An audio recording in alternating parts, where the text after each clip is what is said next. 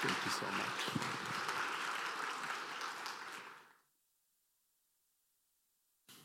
Thank you, Pastor Owen, for that wonderful introduction. It's really too long. But uh, I really uh, want to say if you see me, just call me David. Actually, in China, the, the, the lesser the titles, the better, uh, because the government's watching. Uh, how did this church come to support us? In fact, uh, most of you don't know who I am, but in 2006, I came to a wedding here, and it was uh, between Hank and Jean Hom. I don't know if you know them or not, but they were the pastors, English pastors at the time. Hank and I went to seminary at Gordon Conwell. He's way back there, and, and so that was about 30 years ago. And so we're like seminary buddies, and we just uh, got together with some of our friends last night. But that's been 30 years, and Hank was the one who brought me to this church, and we've been supported by this church since 2007. So just to give you a brief his- history, one thing about Hank. Um, do I call you Pastor Hank or Hank? Anyways, Hank, um, he makes you feel like he's everyone's best friend. He's my best friend, just let you know.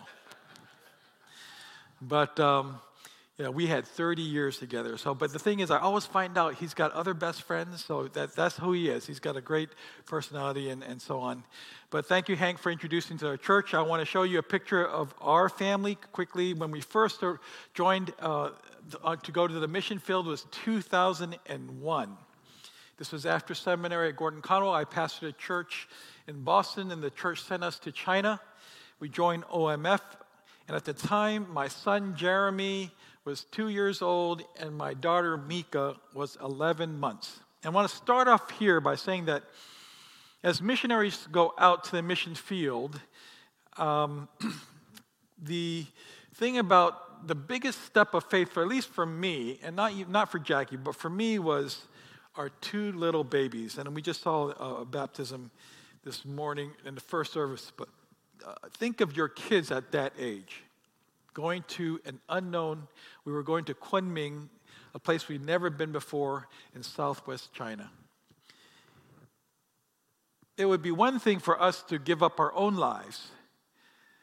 The biggest step of faith for me was what if something happened to my two babies? That is the question that I had to wrestle with, and the Lord eventually gave me uh, the, the faith to take those steps forward, and we move forward, and we, we thank the Lord that He has preserved our, our family. Well, next slide I'll show you um, quickly is uh, we just, uh, this is three months ago in New York. We came back to a home assignment in New York with Jackie's parents. Jackie's parents are elderly Korean Americans in Flushing. Uh, this is College Point. But um, three months ago, our family was again commissioned back to the mission field in Asia. And it was heartbreaking for grandparents to leave their grandkids, to leave their daughter, to join me, to go to the mission field, to leave their cousins, and so on. And so, if you see missionaries going out to the mission field, just remember there is a cost involved. Um, it, it is hard. It is a, it is a releasing uh, workers to the field, but we sense God's calling us there. And so He is uh, moving us forward. And then Jackie's parents, of course, prayed and blessed us. Beginning, they, they were not really for it, but now they are. So praise God that they have uh, supported us throughout this time. Next slide. We arrived into Bangkok three months ago. Um, and so this is now the, the new location that we're being assigned to. And uh, we're learning Thai. And so at the age of 57, I'm kind of a new missionary trying to figure out things with food and, and the transportation and all the different kinds of things in Bangkok. Very, very different from what we're used to, even in China and in Taiwan. Next slide. Well, why Bangkok? Why, why Thailand? well, a few months back, this is probably in, in, in December of last year, uh, I started to plan for this co- conference of student mission conference called AriseAsia.org. And, and I, I started to sense there's a growing momentum for students and young people to give their lives to missions, to go to where there's no gospel. I started to share this vision, and, and this, as I shared this vision, there's this one house church pastor from China that I had been working with for many years because we, you know, we served in China and Beijing. And this pastor had planted a church uh, uh in Beijing. We actually planted a church together as well. And the church grew really quickly, 2007. And then it started to multiply. And then in 2018, the government came in and said, enough is enough. The church grew to about 1,800, uh, three services, uh, actually five services, a house church in Beijing. And the government started to crack down and, and actually dismantled the whole church. The church scattered, and the pastor started to uh, flee and go from city to city, traveling from city to city. And every city he would come to, he would plant a church. And he planted a church every He would tell me he sometimes it would be two churches a week while he's while he's planting churches in Beijing, sorry, in China, all across cities in China. And then I, I called him said, this, we have this vision to raise up young people to go to the mission field. He said, Dave, I want to support this. So, our church, we're going to donate 50,000 US to get this started.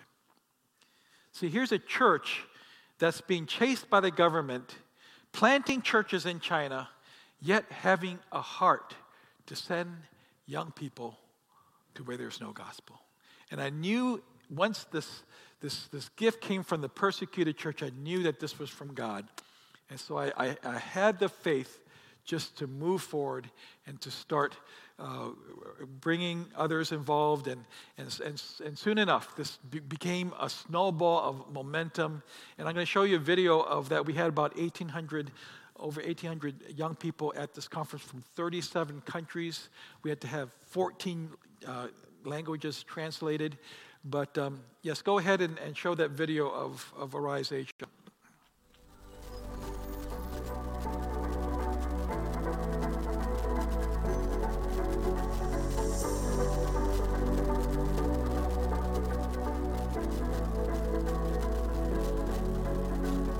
Over 1,700 participants ages 18 to 30 from across Asia and the Middle East are arriving right now at this hall. Some, many of them have never left their countries before, so the energy was palpable and everybody was so gracious and kind. And our hope and prayer is that as we come together, we'll see what is God's purpose in our generation. That God is passionate about His name knowing God's passion is of the utmost importance. Trying to discover our passion and use it to serve God. Participating in God's story is the greatest purpose one can have in life. I think worshiping together with the nations has been pretty amazing so far. Just sense such a deep hunger, and I feel like everyone here desires to be impacted for the gospel. We do missions so that the nations would worship the nations in this room and just being touched by God, being refreshed by God, and also receiving their assignment from God because I really feel like it's in worship where you hear the Holy Spirit, right? And we're believing by faith that everything that we've learned and the things that we've experienced, all the great speakers, the innovation lab, and the different workshops, that we're going to take all that and be able to go out and, as our hearts are set on fire, that we can make a difference for Jesus Christ. It may be the unreached in your city, your country, or the ends of the earth. Brothers and sisters, God is sending you, He's sending you to His mission around the world. By the way, this Will is you Tom say Lin. yes to God's invitation? It's so worth it. The risk taking is not about physical discomfort, it's about surrender. God was meeting a generation that has been characterized by desperation, by loneliness. This generation has been counted off by so many. If God says, I am going to use that generation to shake the world,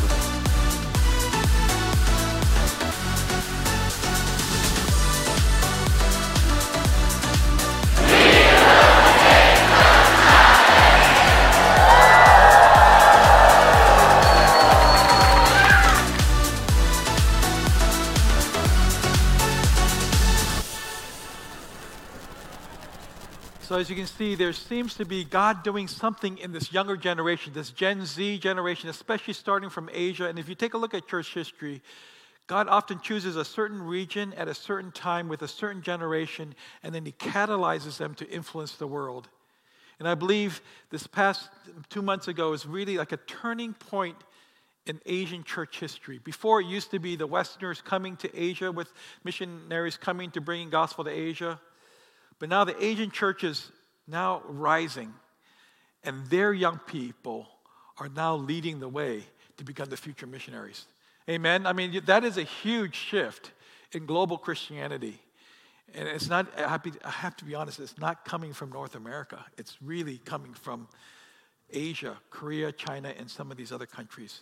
Um, I, I, do want to share with you, it does relate to our church here, your church CCPC, because you guys have been supporting us all these years. And, and it's, it's kind of like with Apostle Paul and the Philippian church, and he's saying that you are the partners for his ministry, just like you guys have been supporting all these years.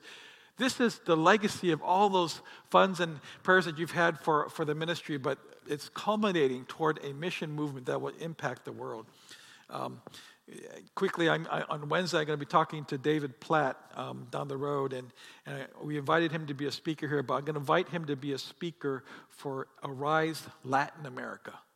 And now it's not just going to be in Asia, it's young people, Gen Z now, they're going to, all across Latin America and Asia are going to arise and then they're going to influence the world. Africa will probably follow Europe and North America. But you can just imagine there's a new generation of these young people excited for God and ready to go. Let me just tell you the results. Of course, we had 1,800 people, 14 languages, 37 countries. But more importantly, is the, the pledge. We had 400 pledges to one to two year mission internship. We really highlighted that. Why? It's because um, I, we learned, I learned that it's one thing to say, I'm going to go, but really we wanted young people to say, at least give one to two years of your life to some kind of mission field. And whether you go back to your home, and, and, but see this like a gap year so that you would open your eyes to see what God's doing in the world. And of course, God calls you long term, you can stay. But um, if God does not call you to long term missions, you can at least know what the world is out. And if you notice, the Mormon church, they, they have every young person go for two years missions, and that's how they keep their young people in the faith. And that's how they keep their, the Mormons are really great in business and in politics because their young people are already two years more mature than everyone else. And so I, we just sense with young people, if you have a person right out of college, send them to a one to two year mission internship. Get them exposed to the world. Uh, but the, the, the number that I really want you to look at is uh, 230 plus. 230 plus is when we got 230 long term commitments uh, to mission.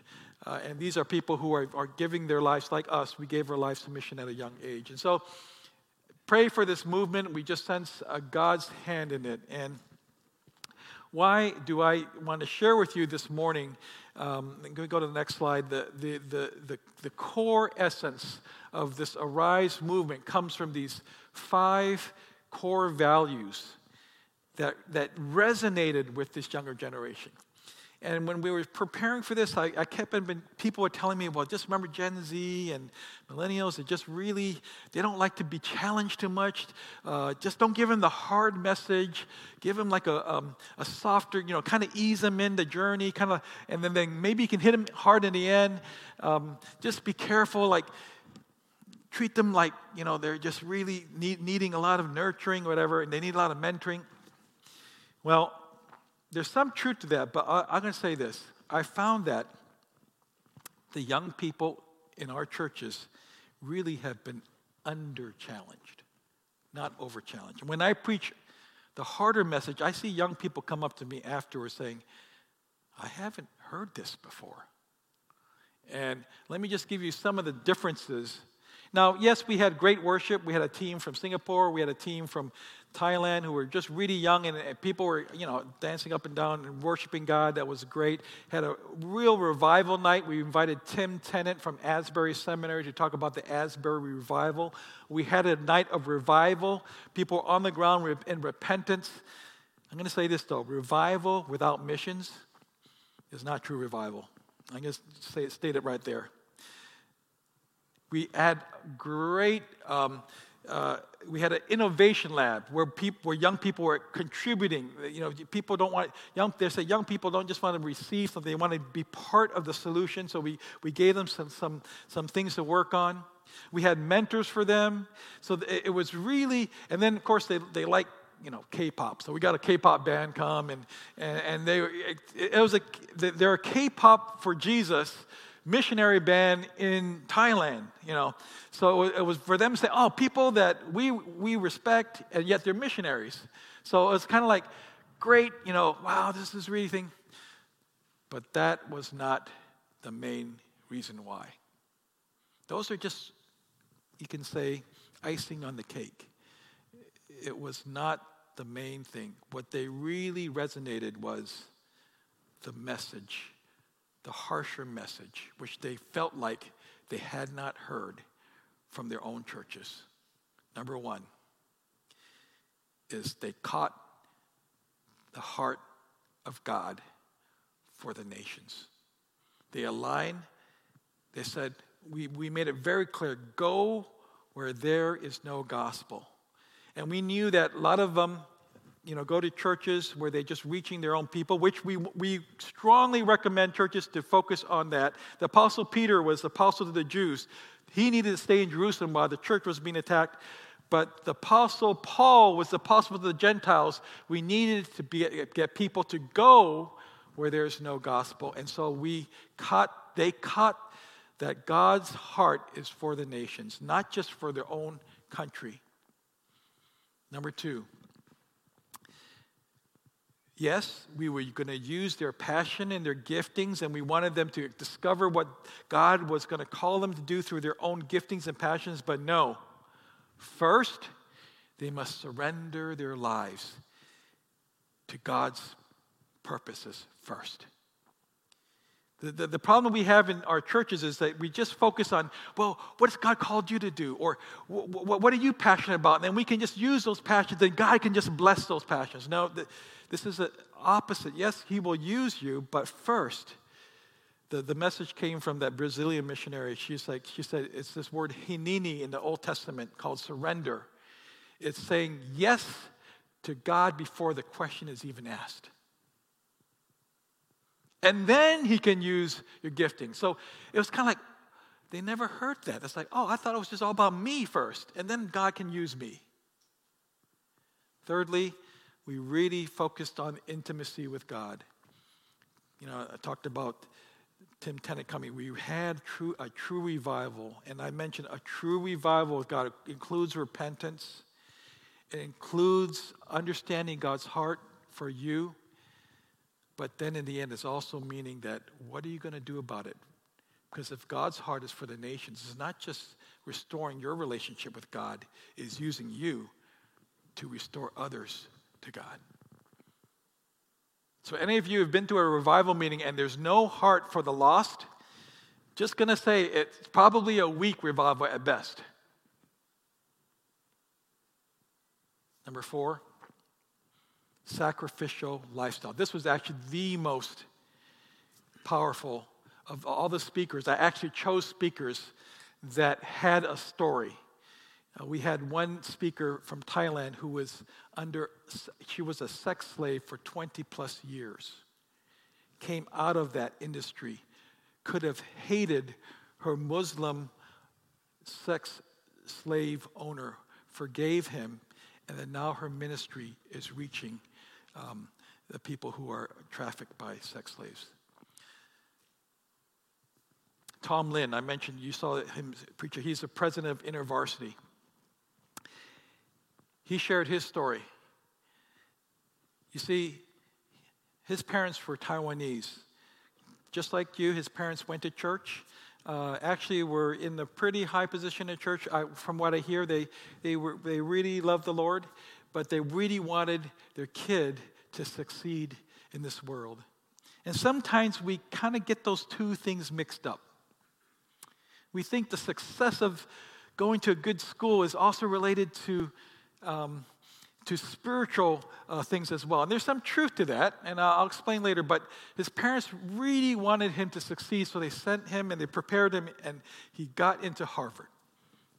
And he started to um, work with Harvard InterVarsity students. And I remember meeting him in, in Boston because we were, I was pastoring the college ministry of our church at that time, and he was the, in charge of the Harvard Student um, Fellowship, the Asian American Fellowship at Harvard University. But one day, God called him and his wife to Mongolia. It's one thing to even serve God in Harvard University, but to go as a missionary to Mongolia, the parents just could not accept that. They were so upset. They tried to, you know, tried to coax them, tried to convince them, and got so angry that they broke relationships with him. For seven years, they didn't talk to him at all. You're no longer a son. Now, those who are got children, let's just imagine your kids one day. They graduate from, I see that U Penn there, I see, I mean, just a good school. And after all that investment, they get into an Ivy League. They come back home, say, Mom, Dad, I want to go to North Korea. But God could still use you here. There's so many Koreans here. That's what Jackie's parents were telling me. There's youth ministry in New York. Why go all the way to China? God's heart, of course, is for New York, of course, is for um, this area, for Korean Americans. But God's heart is for the Mongolians. And he and Nancy Lin, Nancy's Korean American, went to Mongolia with their children. They would come actually to vacation to Beijing and stay at our home because Beijing was like, you know, heaven for them compared to Mongolia. I mean, in Mongolia, there was like, I mean, no vegetables in the, in the winter, and it was just like cold land. I mean, it's just like, so it was really rough for them. But they followed God, and their parents didn't speak to them for seven years. It was only at his mom's deathbed in the hospital when he was able to talk to her again. And she said at, at her deathbed, Tom, I'm so sorry. Will you forgive me? His message to those young people we're saying that if God calls you to go where there's no gospel, it's going to be a cost for you and it could cost your relationship with your parents.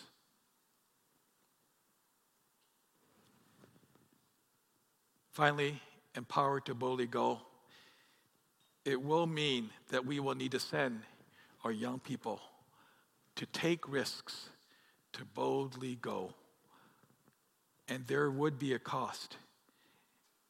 It means leaving your family, it means leaving your friends, it means not having a home. We've moved 18 times in the last 23 years. We don't have a home here in the US. Our home now is, you know, in the suburbs of Bangkok. But God has still watched over us. We just follow him because He's given us a heart for the nations. But it also could mean losing your life. And that's not even the hardest. The hardest thing for me is losing your children's life. Would you still be able to trust in God and boldly go? We arrived in the Beijing 2003. Pastor Owen says, I got more time so I can share more stories compared to the first service. So you get a little more of, of a treat here. We arrived after uh, two years and a uh, year and a half in Kunming where we were studying Chinese. We arrived into Beijing 2003. January 2003, we settled in, got our kids into a, like a daycare school. We started to just think, hey, well, Lord, what's next? And then all of a sudden, we hear this disease, contagious disease coming from the south. We look, we try to Google, nothing, there's no, nothing, no one's talking about it uh, online. It's, so it's, it's only word of mouth. And in China, word of mouth means it's probably very true that this, this, this disease is very deadly and could kill, and it's, it's killing a lot of people. And we were hearing the whole city being quarantined. Uh, the people were going crazy. All the campuses were being closed down, and the, the, students couldn't leave the campus. There were riots on the student campuses, and and we were just getting a little nervous. The the, um, the the grocery markets, all the stable goods were being sold out. All the rice was gone. It was just Coca Cola left, and and, and instant noodles, and and so we're just thinking maybe I was thinking, and remember I had two babies at the time. So at, just imagine you're a father with two babies, and uh, at the time, what would you do? I would do what, what most fathers would say. Um, I would say, This is a time to pack up, go back home to Boston, and share about how to mobilize others for missions. Right? This is a great opportunity because we just arrived. There's no ministry hardly. I mean, we, we got to know some house church folks. They came to our home, and, and, and we were kind of giving McDonald's uh, to our house church friends. Uh, in, and so we, across the, uh, the, the, the, university gates where they're quarantined. But I was thinking, maybe we should just go home. Unfortunately, I was married to a Korean American from Queens, New York. If you and, and she grew up during a time when there's like gangsters, and she would take a, the 7 train into uh, Brooklyn Tech, and, and, and so she's not afraid of anything. I mean, just like, uh, so she is like, um, she's got this spirit of martyrdom. She, she, she wants to die in China. She wants us, after we finish our time in Thailand, which I don't agree yet, she wants to move to the Middle East. and She wants to be martyred in the Middle East. That's, that's how she is, right? So she's like, Dave, maybe God's calling us to stay. Now, women in this room, how many would be like that to your husband? Or she's got that kind of faith, right? And it, I think it comes from the Korean, you know, uh, Korean side there. But anyways, it's that I, I, heard that and I was like, nah, you know, I'm the father, I'm the husband. I don't, you know, with her, you got to know Jackie. She's like, I, if, if something happens to my babies, it's on me, you know, that kind of thing. So I said, let me pray about it. Plus, my supervisor, OMF supervisor, said, we got to go.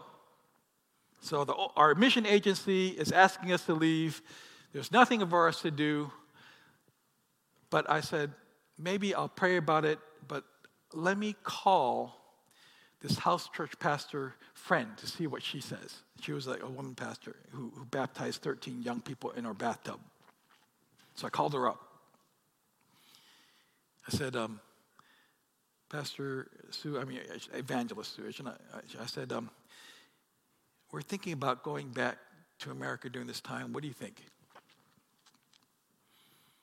First time she said, Oh, sure, go, you know, go, you know, um, just, that's fine. But she wasn't really telling what she really was thinking. Because the second time I asked her, and that was after Jackie told me a challenge, I said, We're thinking of staying now. What do you think? You would be willing to stay? She said, Okay. It was actually years later, I heard from the other pastors say, We were watching you.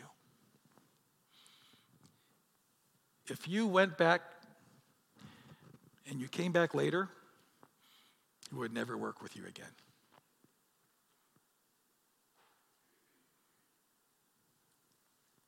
We stayed. Our kids survived. The church now trusted us. But even if they didn't, the most important thing was God was testing my faith. And it was if I trusted, if my children died, would I still follow him? That was the, that was the test. And that's the test that each of us need to go through. Are we going to trust God even if it means something will happen to our kids. And because we, it wasn't even a test for Jackie. That test, she had other tests. That this is the easy stuff for her. This test was for me. And because we passed, I really believe there was a spiritual blessing that took place from our ministry after that. There is. There, eh, you, you can't, I can't even describe it. You can just sense the ministry just opened up. God saw someone who trusted him and then blessed them. And that's the life of someone who boldly goes. Next slide. Well, um, I want to now turn into John chapter 12. This is where I feel like the essence of the gospel comes from this, these few verses. It really is John chapter 12, and it is this seed that dies that gives the core strength of what we believe in. So if you're trying to ask, where does this power come from? I'm going to just read to you what Jesus replied, verses 23 The hour has come for the Son of Man to be glorified. Very truly, I tell you, unless a kernel of wheat falls to the ground and dies, it remains only a single seed. But if it dies, it produces many seeds. Anyone who loves their life and their kid's life will lose it. Anyone, while anyone who hates their life in this world will keep it for eternal life. Whoever serves me must follow me and where I am, my servants also will be. My Father will honor the one who serves me. And I'm going to bring out three truths from this passage that just resonate with what I'm trying to say today and what young people are missing in our churches. They're missing this truth of the gospel. We've been giving them candy cane gospel and they're looking at our lives, I believe that North America, we're going to lose our next generation very soon because they don't have the essence, which is this. Number one, glorification for Christ is the path of the cross. It's not, the glory comes after the giving up of a life. If you notice right before this chapter, if you look at the verses, you'll see that Jesus has come into Jerusalem on a donkey and everyone is praising him. Hosanna. Hundreds of people are praising him because he just healed Lazarus from the death, and news was spreading. And even the Pharisees were saying, Man, we've got to watch out because the whole world is following Jesus. So Jesus now has has pretty much, of course, he has the angels supporting him, but now he has all the Jewish people who are supporting him, except for the Pharisees and who are very jealous about him. This is a time when he can glorify himself and become the king of Israel.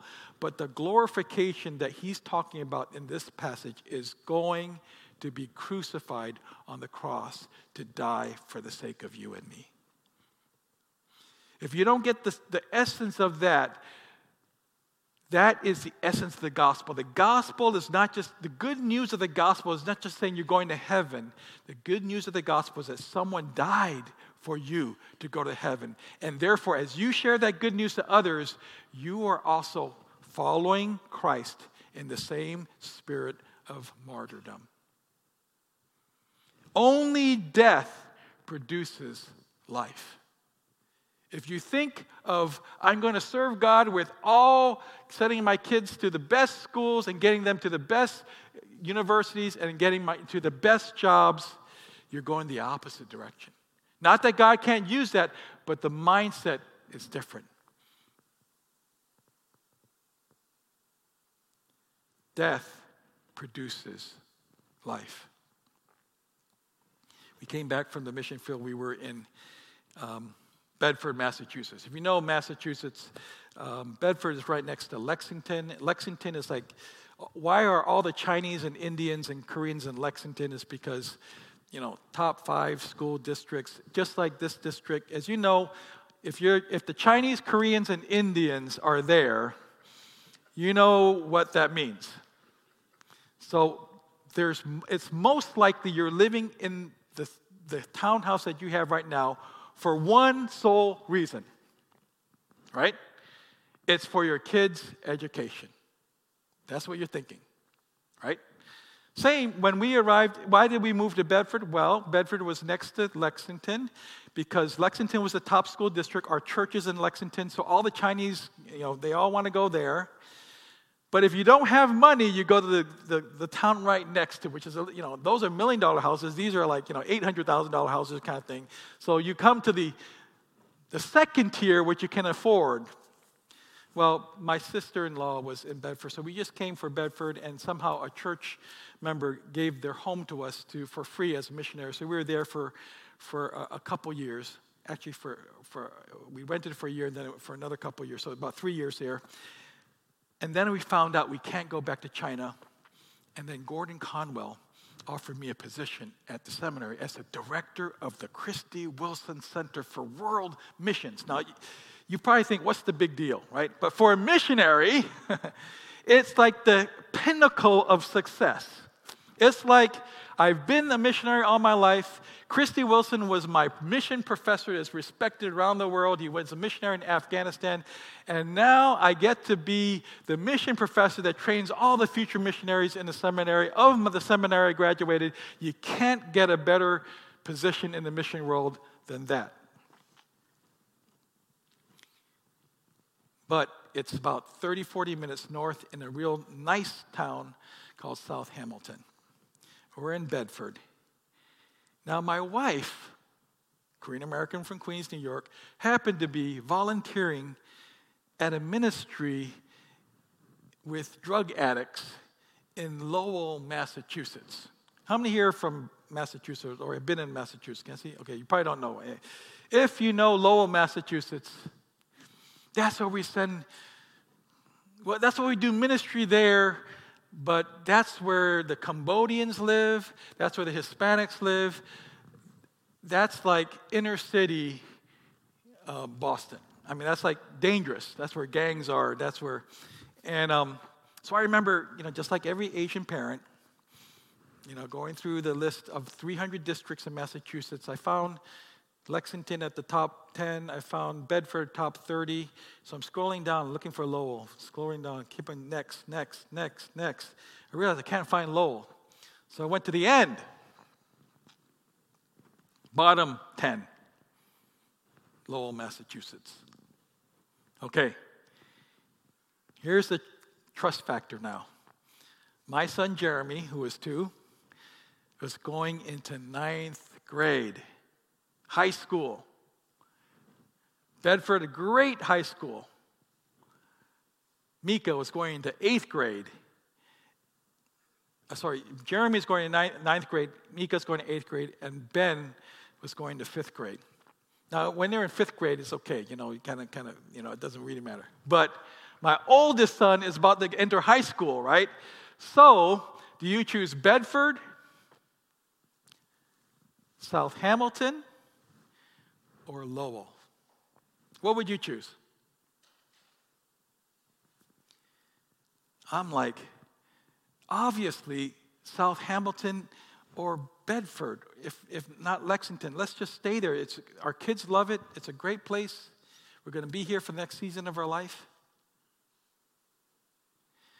Unfortunately, I'm married to a Korean American in Queens New York who volunteers at this place, and she said, maybe God's calling us to move to Lowell, not just minister in Lowell. We had a lot of, we had a Lowell mission church there where we send missionaries there, but to actually live in Lowell and then send our kids to Lowell High.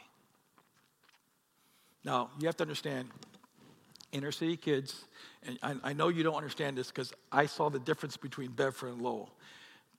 Lowell kids, the music they listen to, the language they use, every other word is the F word. They do use F words once in a while in, in Bedford, but every other word is the F word.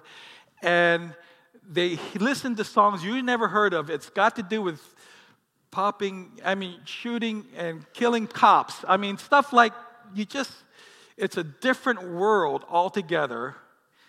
And they think suburban kids are just marshmallows. Okay? So you have to imagine our kids are missionary kids from, from, from China coming into Bedford. They didn't even know who Justin Bieber was, let alone, you know, uh, Lowell. And then now coming into, you know, inner city, they, look, they looks at Bedford kids as like, you know, we had to make that choice. What would you do?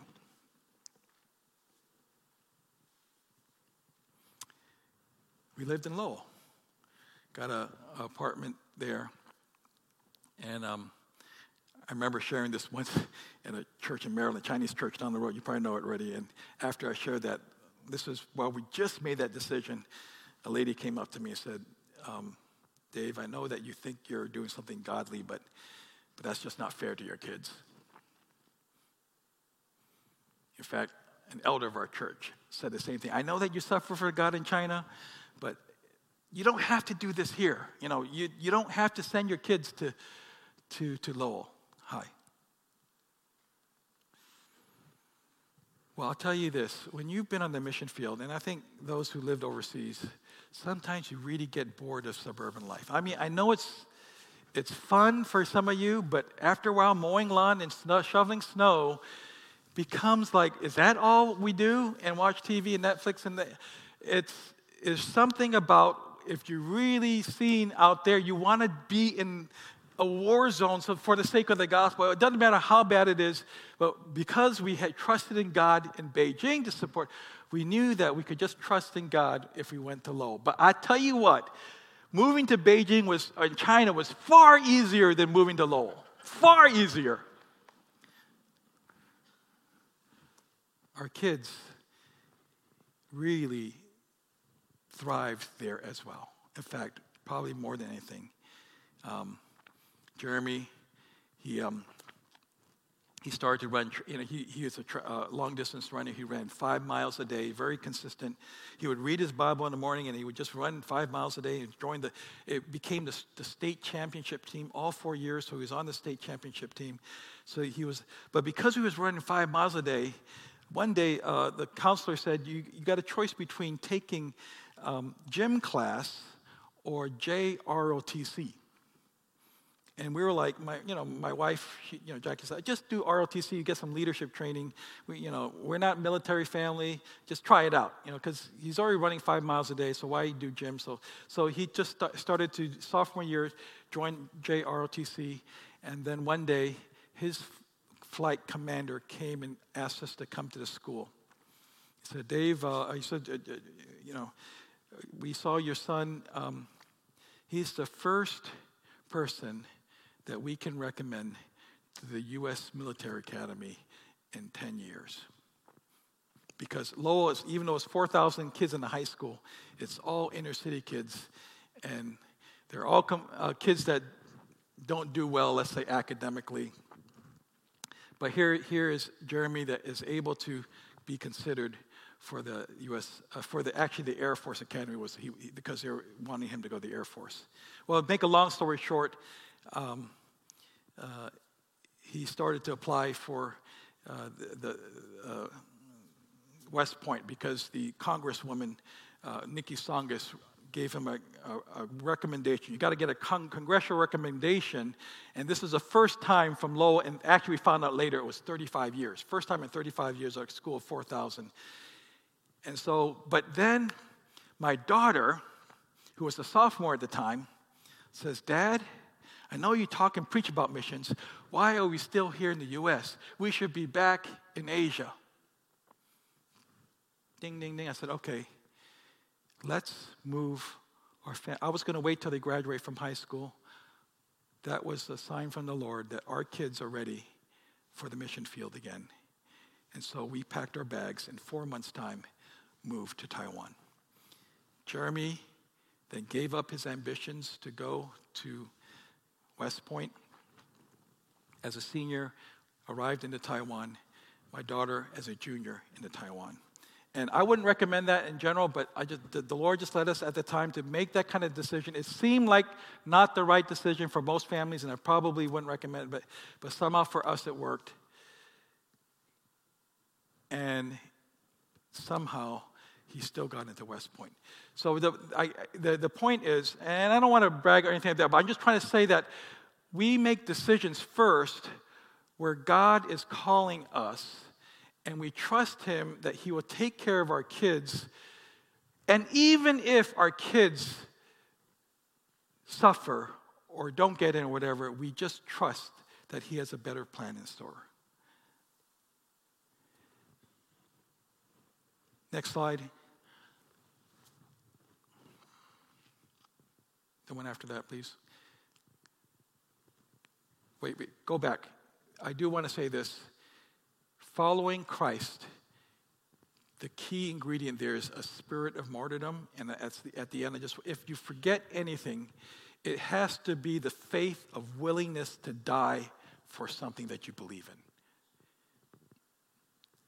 So I'm going to share with you about Tracy Pitkin. This was a young man who came to Christ in Connecticut from wealthy connections. And his father, grandfather, father's side, William Pitkin, was the Attorney General and the Governor of Connecticut. On his mother's side was the founder of Yale College. His sister was married to the son of the president of Harvard. You couldn't get a better pedigree than Tracy Pitkin. He caught a vision for the gospel to go to where there's no gospel. A student volunteer movement in the 1886 started at Mount Hermon. 100 people gave their lives to missions. Three years later, Horace Tracy Pitkin gave his life to China. Next slide, you'll see this. These are house church leaders from China who came to New York City in 2010 to get trained by Tim Keller. I brought them from China. Two of them are now serving prison sentences or have served. But what they were most impressed was when we went to visit Yale College. Of course, we saw the library, we saw so many things. Next slide, you will see this. These house church ladies, Tian, Pastor Tian Ming served nine years nine and a half years of house arrest after our visit. Pastor Wang Yi is now serving a nine year sentence in prison. Three years ago, he got, uh, two years ago, he got arrested. He's serving a nine year prison sentence. Both those guys are my friends. When we were coming through Yale, this is what caught their eye. A plaque in Yale that no one remembers yet left said this In memory of Horace Tracy Pitkin, born in 1869 at Philadelphia, graduated at Exeter Academy at Yale College in 1892. Three years of missionary service in China, killed at his post by the Boxers in July 1900. And at the bottom it says, Whoever shall lose his life for my sake and the Gospels, the same shall save it these Chinese pastors remember when these young people came, gave their lives, and died to bring the gospel to China. And now, they, as pastors, are going to send their young people to die for the sake of others. Next slide, you'll see there's this Mission China movement that I was, I was involved with, and they now have a vision to send 20,000 missionaries by the year 2030. This is the persecuted church in China with this vision. And it's the top pastors, eight of the top pastors coming together saying, We as the church in China are going to send our young people to back to Jerusalem, to the Middle East. Why the Middle East? Because that's the hardest areas. And we know that God has reserved the harshest areas for the Chinese church because so much, so many 20,000 lives came and laid down and died for China. We are now going to lay down our lives for the Middle East. You see that martyrdom spirit? Imagine your young people catching that. Then they will say, Your gospel that you believe, it's worth it. I can see it. It's not just singing and great. I mean, it's great to have all this. There's something core essence of the gospel that they see their pastors and their, their, their people living that life, willing to die for the sake of the gospel. And so, as a result, China now is Korea, China, and now Asia is, in this Arise movement. So pray for us. You'll see this next slide here. It's pretty much the Arise Asia movement. I'm now going to be traveling from country to country. You know, I've been invited now into Nepal, they want to do it, into Bangladesh, into the Philippines, into Hong Kong, into um, Sri Lanka, into India. They, they now want to begin to send out their young people now. Final slide, I'm going to show you um, what is the secret behind this core strength. If you get one message today, is the spirit of martyrdom, willing to die for the sake of the gospel. And then now you'll see my final, final slide is the picture of our family, who you can pray for. They're alive. They didn't die. But even if they died, it'll be okay because we'll be in heaven. They're okay. My son, oldest Jeremy, is 24. He's now a lieutenant. He went through West Point and then also graduated from Ranger School in Fort Benning. And now he's deployed in Seoul and he's coming here to the uh, Arlington Cemetery in March. So maybe he might come to this church. So watch over him. He's, he's coming, 24. But if God calls him into the military, that's fine. That, that could be a mission field in itself. My daughter, Mika, remember that 11 month old girl that I was worried about? She's 23. Uh, she started a job in Manhattan at, at this really um, uh, marketing firm. Uh, her, her client is, uh, one of her clients is actually Colgate, you know, the, the anyway, so she's doing well um, in, in marketing. Um, my third son, Benjamin, who was born in Beijing, he's now 18, a sophomore in USC. And um, he went to the Arise conference. This you know, I t- told you about two months ago. He and Alex both went, and he came after the Arise conference and said, Dad, I'm thinking about two countries. He, he, he gave his life to missions. He wants to do medical missions. He says, Dad, it's a choice between North Korea and Pakistan. And I'm like, why, why those two countries? North Korea and Pakistan. It's because I want to find the place where I can die, the harshest place. I said, well, maybe North Korea, because I, I did pray for him to go to North Korea when he was a baby.